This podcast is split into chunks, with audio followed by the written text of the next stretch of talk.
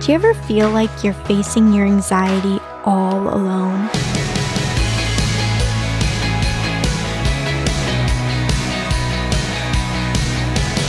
Hi there.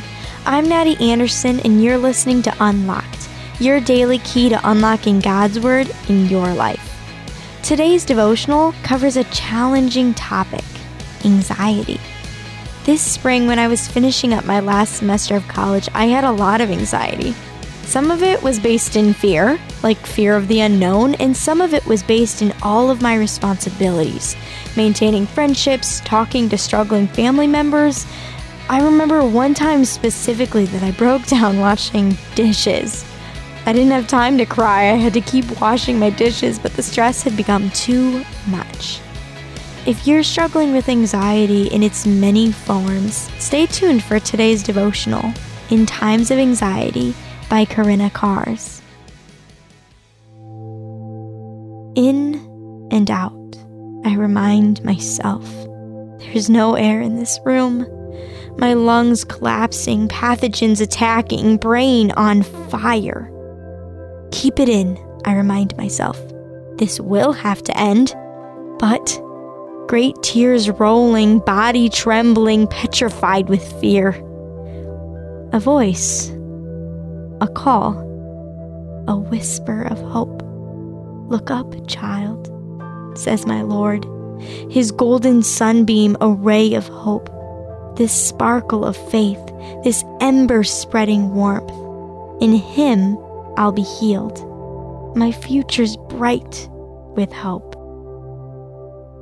So let's talk about this. Isn't it amazing how different expressions of art, like a poem or song, can explain something in a deeper way words just can't always do? Today's poem describes what anxiety can feel like. Have you ever experienced something similar? If you're feeling overwhelmed by anxiety, you're not alone. Jesus knows what it feels like to be overwhelmed, as we can read in Matthew 26, 36 through 56, Mark 14, 32, 34, and actually again in Luke 22, 44. Jesus was willing to face the terrors of death for us because he loves us.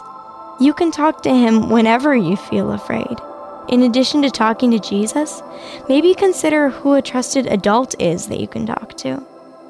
Because Jesus rose from the dead, everyone who has put their trust in him can look forward to the day he will return and fully heal our hearts, including anxiety, as we read in Revelation 21 1 through 5. Until that day, Jesus promised in Matthew 28 20 to be with us through everything we face. And he gives us healing through prayer, mental health counseling, medication, and community. How might these truths give us hope? As you and I can read in Romans 8 38 through 39, neither death nor life will be able to separate us from the love of God. Now, I'd encourage you to read a little further back in your Bible this week to Romans 8:18 through 39 to keep God's word alive in your life. Unlocked is a service of Keys for Kids Ministries.